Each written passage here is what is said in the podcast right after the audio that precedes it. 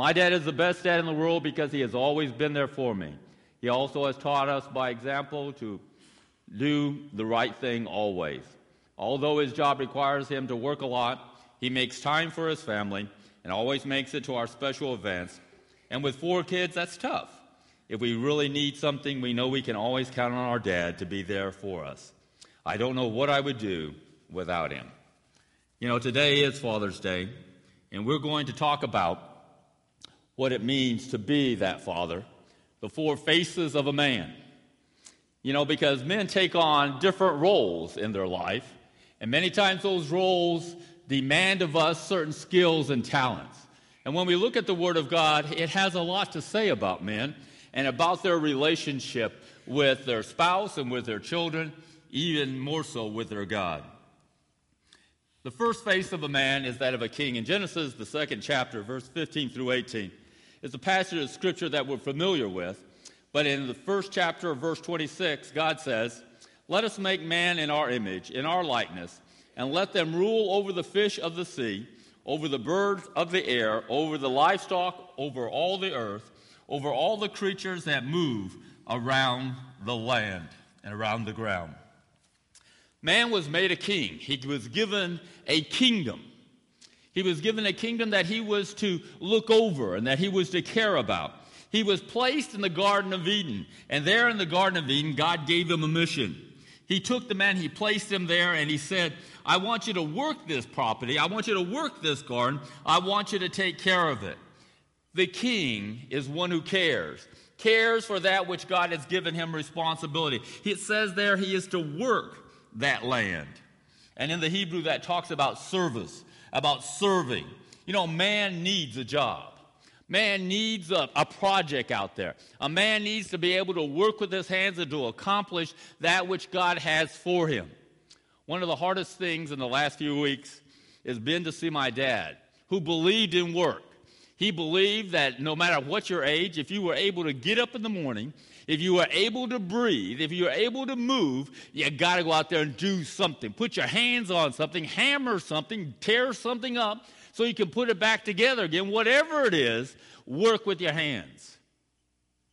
And now he finds himself in a nursing home, sitting in a chair, somebody moving him from room to room, someone feeding him. And he'll look at you and he'll go, I don't like this. I don't want this. This is not what I was made for. This is not who I am. Man was created to care, to work, to do those things that God has, has set before him to plant, to prune, to subdue the glories of God. Man is to care for his family, for his property, for his future. And 1 Timothy 4:16 says, "If anyone does not provide for his relatives, and especially for his immediate family, he has denied the faith and is worse than an unbeliever." God expects us to take care of those that we love. He expects us to take care of our family. The king is a caring man. The king is one who provides direction, provides leadership. You know, we recount the story in Joshua where Joshua stands before the nation of Israel and he challenges them that day. And he says, If it seems evil unto you to serve the Lord, choose you this day whom you will serve. For whether the gods which you fathers served, that were on the other side of the flood, or the gods of the Amorites in whose land ye dwell, but as for me and my house, we will serve the Lord. You know, Adam was given the responsibility to name the animals. I can only imagine how long that would have taken.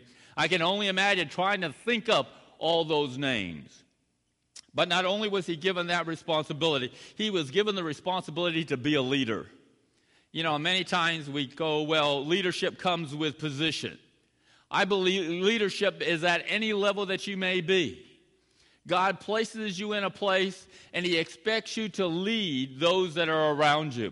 He expects us as men to lead and to serve the Lord, to make that determination, to make sure that our wife and our spouse, to make sure that our children and those that visit with us, to make sure that everyone knows we're here to serve the Lord. I don't have to put a plaque over my door, I don't have to write it across my chest or across my forehead, but people will know that we serve the Lord. We are a family of God. We have a vision for our family. Do you know where your family's going? Do you have a thought of where, what you want to be like in five years and 10 years? Do you look at your children and dream and imagine and desire for them a vision in their life? We as men need to have that vision. We need to take the leadership in our families. We need to take the leadership in our marriages. We need to lead our children. They ought to know that there is a place that the decision is going to be made. It's not always wait till mom gets home. It is now I'm going to make the decision. It is now that we are going to lead our children. The king is also one who provides justice. In Psalms, the 99th chapter, verse 4, he says, The king is mighty, he loves justice. You know, we as dads need to understand fairness. I had a family member that who told me, well, I'm going to treat my kids just the same. And the Lord's blessed him with three girls. Now, I'm thankful for that. I just sit at home and I just thank you, Lord, thank you, Lord. He says we're going to treat them just exactly alike. And you know, I found that that's not always fair, is it? That's not always fair because there are some children that need a little bit more help. There's some children that need a little bit more guidance. There's some children you need to go and talk to every single night. And there's others you all you have to do is say, do that, and guess what? It's done. And a father, a man, the king, understands justice. He understands that the penalties vary by the sin that is involved. He understands there's certain things that will impress upon a child where it will not impress upon another. You could ask one child to sit in the corner all day long and they'll just be in heaven. You know, nobody's bothering them. They're just sitting there enjoying their own fantasy world. They've been around the world two or three times. And you can send another one and tell them not to talk to them, and they will be in purgatory because they got to talk to somebody. And they'll talk to you if you'll talk to them. And they'll just keep on going. But we need to understand that the king understands justice, he understands fairness, he avoids partiality, as in James, the second chapter. He understands what it means. But you see, the king is more than one who cares and who provides direction and leadership and justice. He's also a warrior. In Genesis, the second chapter, verse 17, he says that uh, when you look at that passage, he says, But you must not eat from the tree of the knowledge of good and evil, for when you eat of it, you shall surely die. Adam was given the mission to protect the garden to protect this tree, to keep people away, to keep himself away from that, not to eat of the tree of the knowledge of good and evil. He was given that mission, and that mission was hard and difficult because that warrior spirit that was within him had to be developed. He was there to care and protect for that which was given unto him the nat- from the natural enemies that were there. You know, we talk about this idea called the warrior ethos. And when I think about the warrior ethos, the warrior spirit, it is that spirit that compels the soldier to never quit, that compels the soldier to endure the hardships of being away from home, that compels a soldier to sleep in the most unusual places, to eat the most unusual foods, to endure all that is there. And when I think about the warrior ethos, I have to think about Rambo, okay? you know, Rambo will jump mountains and swim rivers and oceans, and he will do whatever it takes, right? Whatever it takes to accomplish the mission. And that's, that's the sense of this warrior ethos, this warrior spirit. And we as men need to understand that that warrior spirit is part of who we are. It is the part of self denial that we ought to deny ourselves the ability to be satisfied so that we can see the greater good. Matthew the 16th chapter verse 24 and 26 says, Then Jesus said to his disciples, If anyone will come after me, He must deny himself, take up his cross, and follow me. For whosoever wants, for whoever wants to save his life will lose it, and whoever loses his life for me will find it. You know, this thing called self uh, self denial. It's a difficult part for many of us. Because you see, as a man, as a father, as a father in particular, it requires us to do some things we're not used to. It requires us to go on some vacations we don't necessarily want to go on. I had planned a great vacation in Virginia. Virginia is a great historical commonwealth.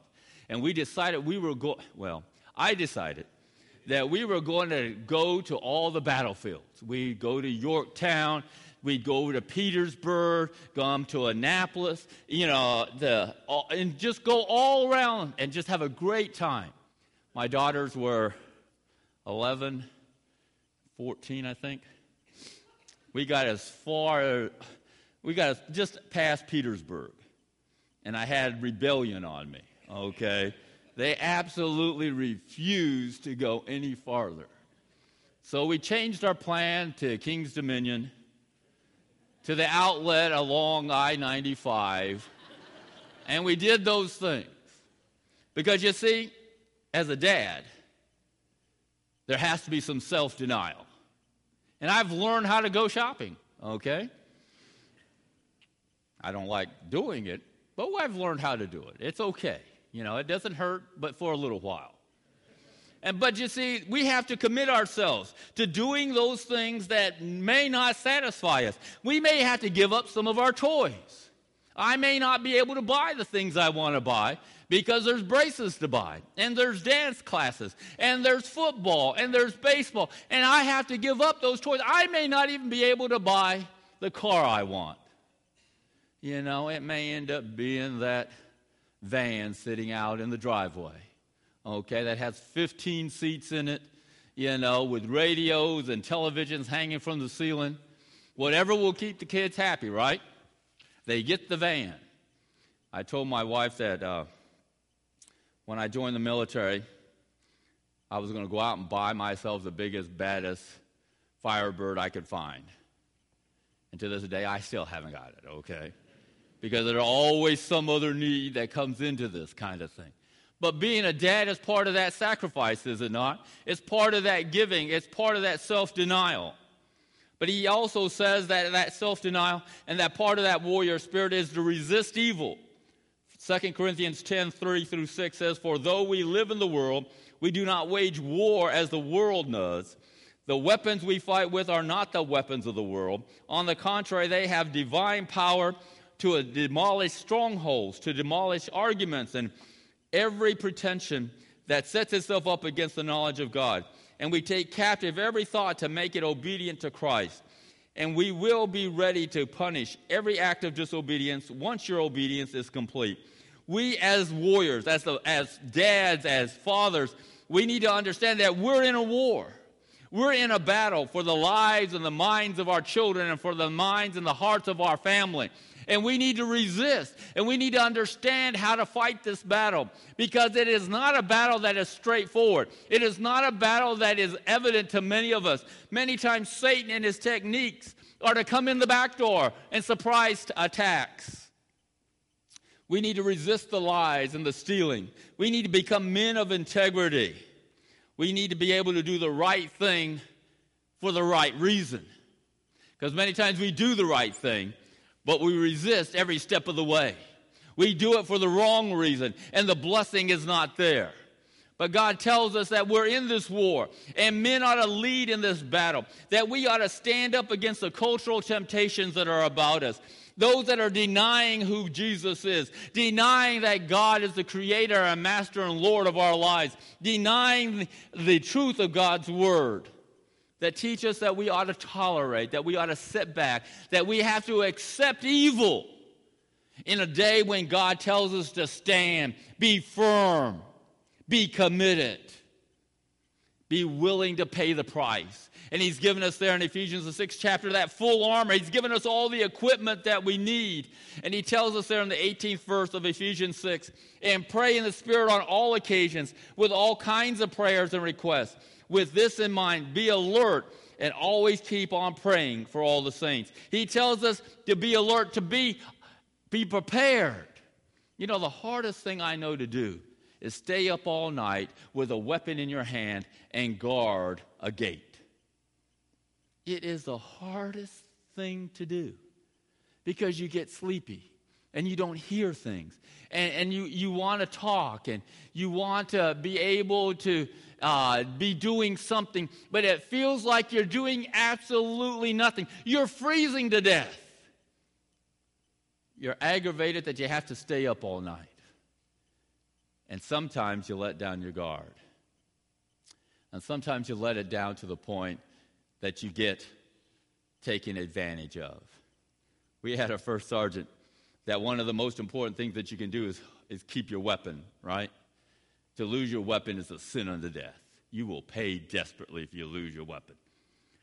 The sergeant major loves that because at about 3 o'clock in the morning, while everybody's asleep, he's walking through the tents and he's looking for weapons. Weapons that are unsecure. And if you didn't know how to keep your weapon in your sleeping bag, okay, you normally lost your weapon.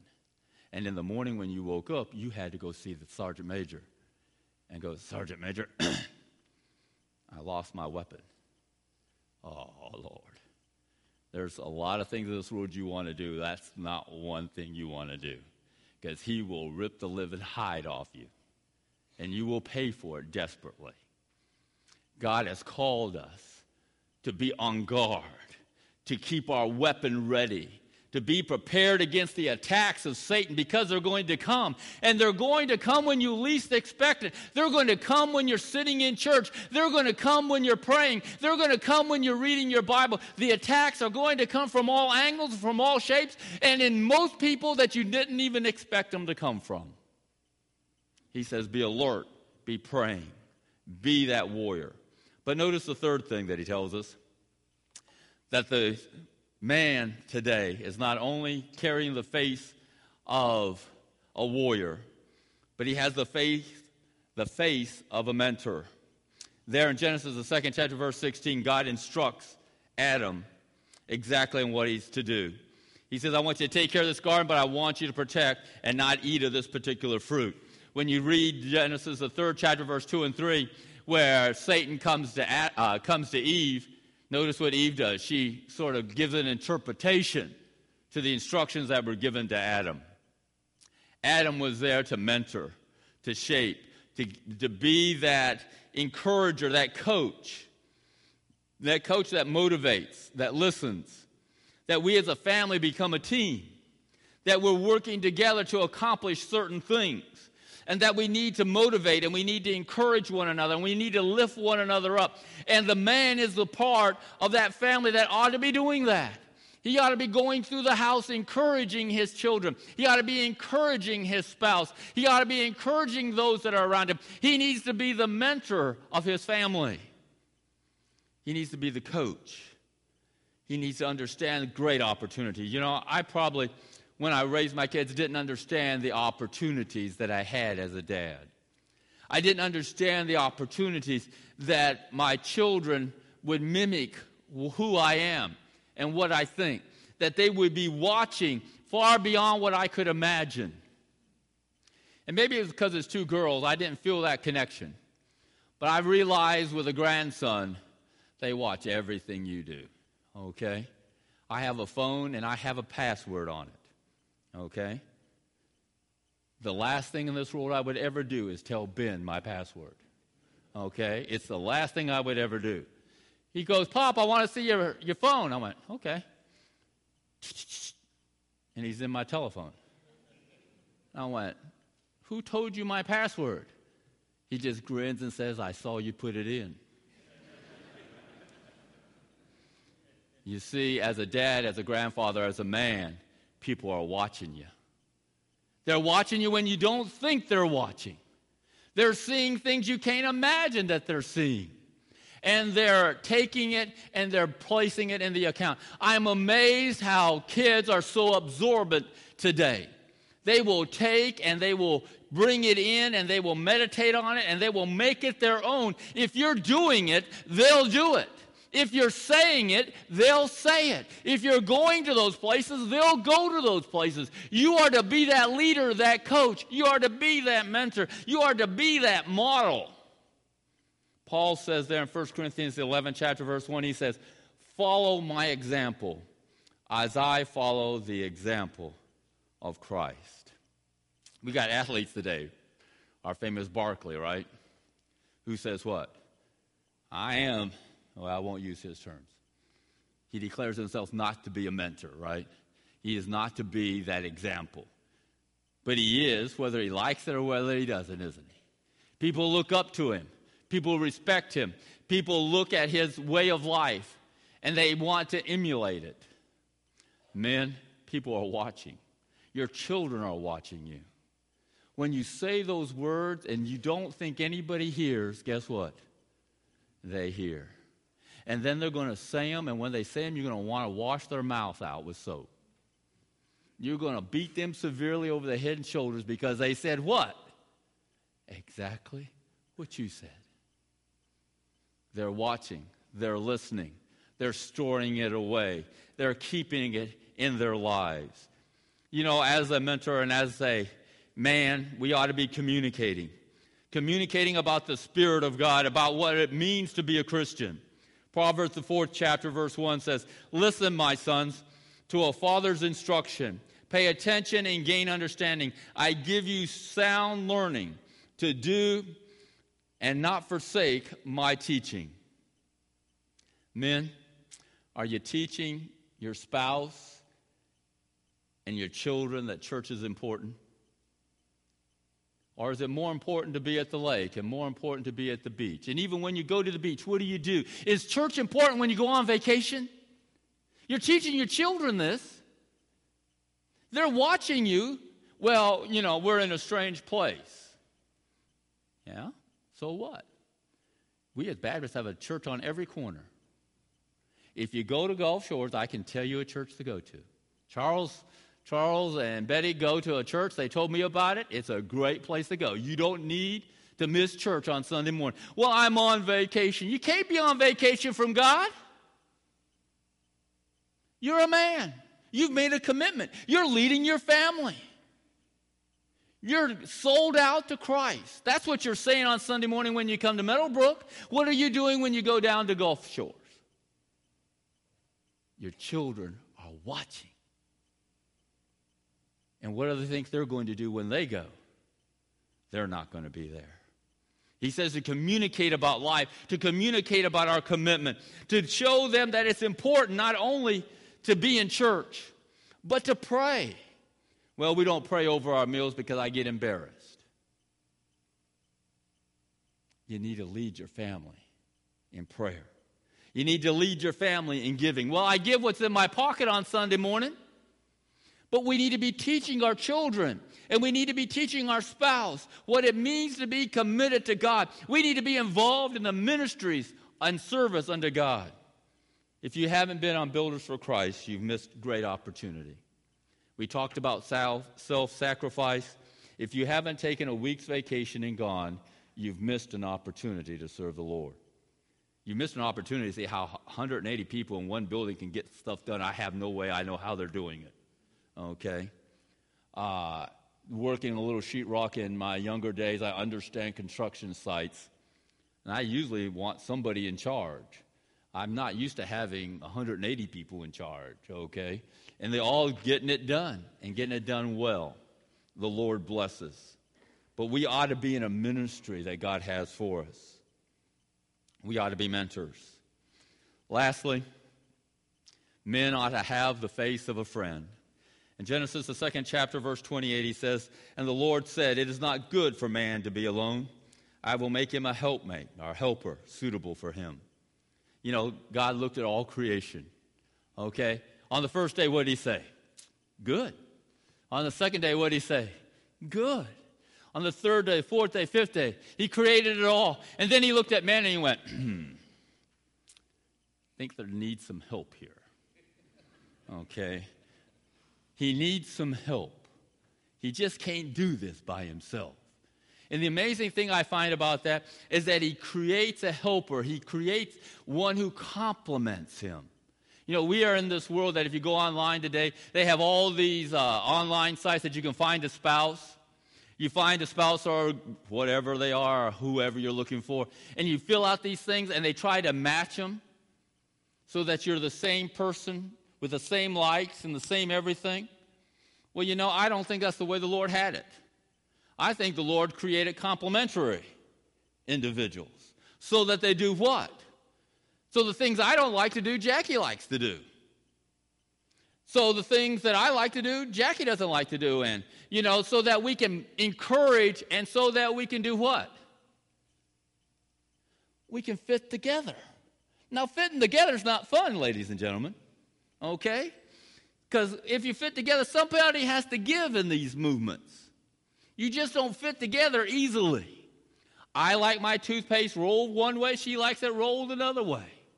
You know, I like my closet in total disarray, and she likes it with some order to it. Now, that's not true, is it? Because you know I don't like a closet in disarray. At least not for long, okay? Not for long. But what Jackie has strengths in are nor- is normally my weakness. And she'll go do it. And what I have strengths in is usually her weaknesses. And we come together. And what does the scripture say there? And they became one flesh. We became a team. We could conquer the world. We could overcome any discouragement, any disappointment. We have become one in Christ. And that was God's plan to create a man and a woman to help each other and to complement each other and to be one. What happens if you're alike? What happens if you're two people that are exactly alike? You sort of overshadow each other, don't you? One person just gets evaporated in the other. And that's not what God wants to happen. He wants everyone to use their talents and skills together. And then he talks to us about something that's even more important. He talks to us about having that ultimate friend. That ultimate friend. You know, Salisa and Charles sang about that today, what didn't they? Someone that is greater than we could ever imagine. You see, as a dad and as a man, God wants you to be his friend and we need him to be our friend. He says there in the book of Revelation, he says, Behold, I stand at the door and knock. Jack and I have gotten into this bad habit of watching The Big Bang Theory. And if you've ever watched The Big Bang Theory, it's off the wall, okay? It's a bunch of geeks living together, and it has its problems. But one of them always knocks on the door Penny, Penny, Penny, aggravates the fool. Okay, out of penny. Well, you know what? The book of Revelation says Jesus standing at our heart's door and he's knocking.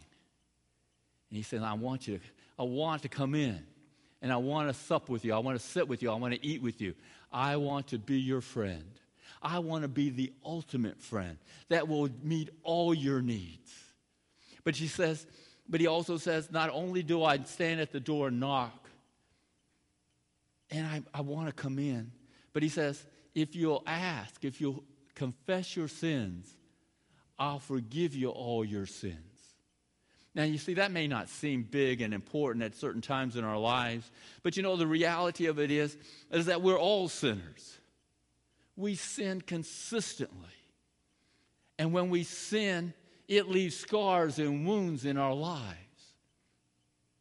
My mom and dad, one Sunday, they liked to sleep every Sunday afternoon. And so when we were about seven, eight, nine years of age, they would say, Go out and play. Just don't get in trouble. Okay? And we'll tell you when to come back in. Well, the neighbors next door had just bought a new washing machine, a big box. And they had put, bl- had put blankets on it and rocks on it to keep the blankets steady. And my dad and mom said, Don't go out of the yard.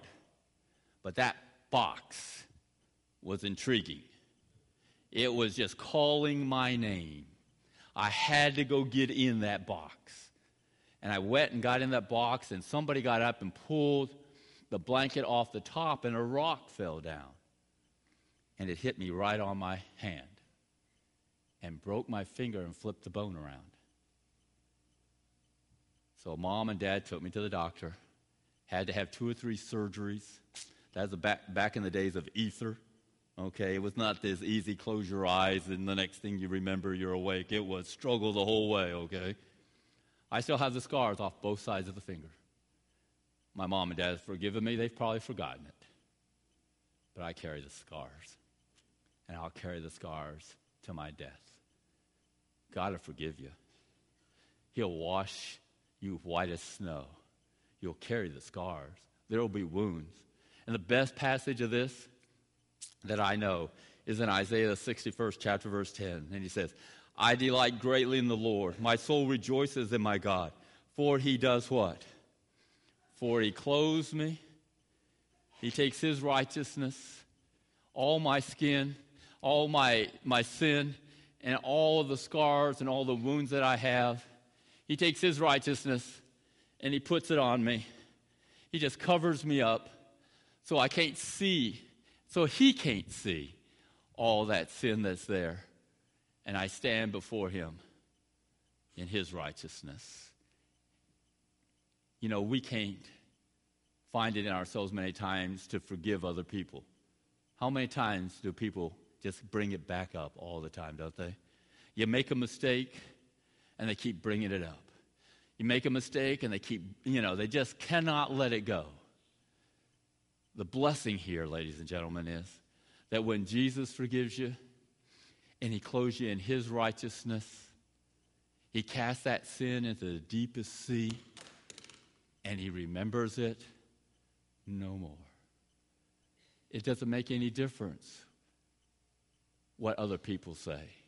It doesn't make any difference what your parents say what your grandparents say, what your neighbor says, what your children say, what your spouse says. It doesn't make any difference because Jesus doesn't remember it anymore. And if that doesn't make you shout, then you have missed the boat. Okay?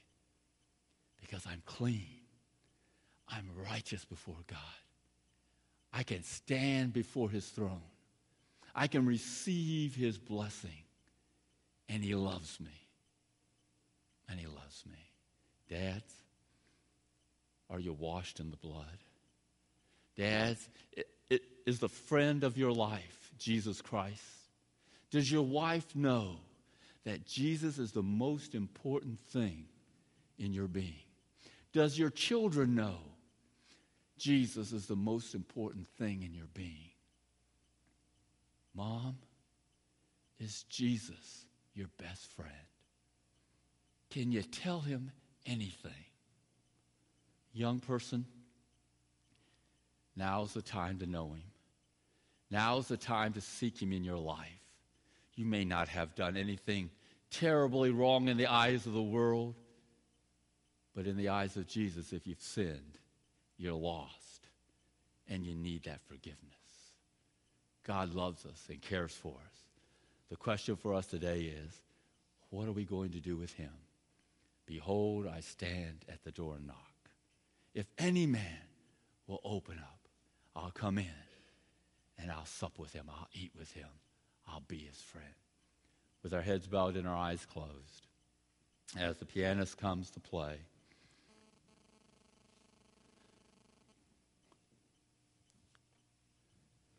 Satan has been attacking you this week.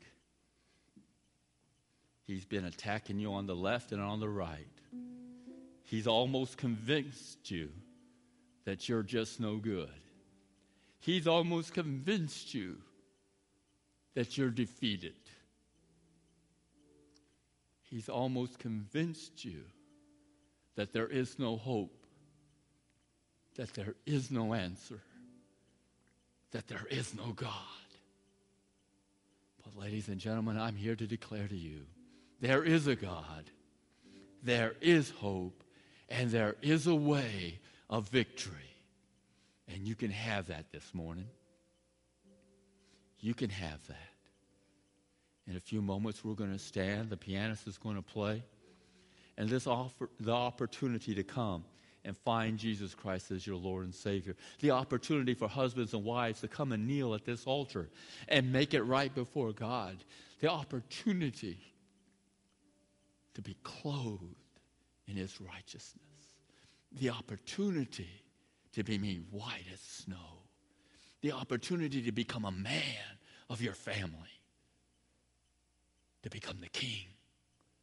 To become the mentor. To become the friend.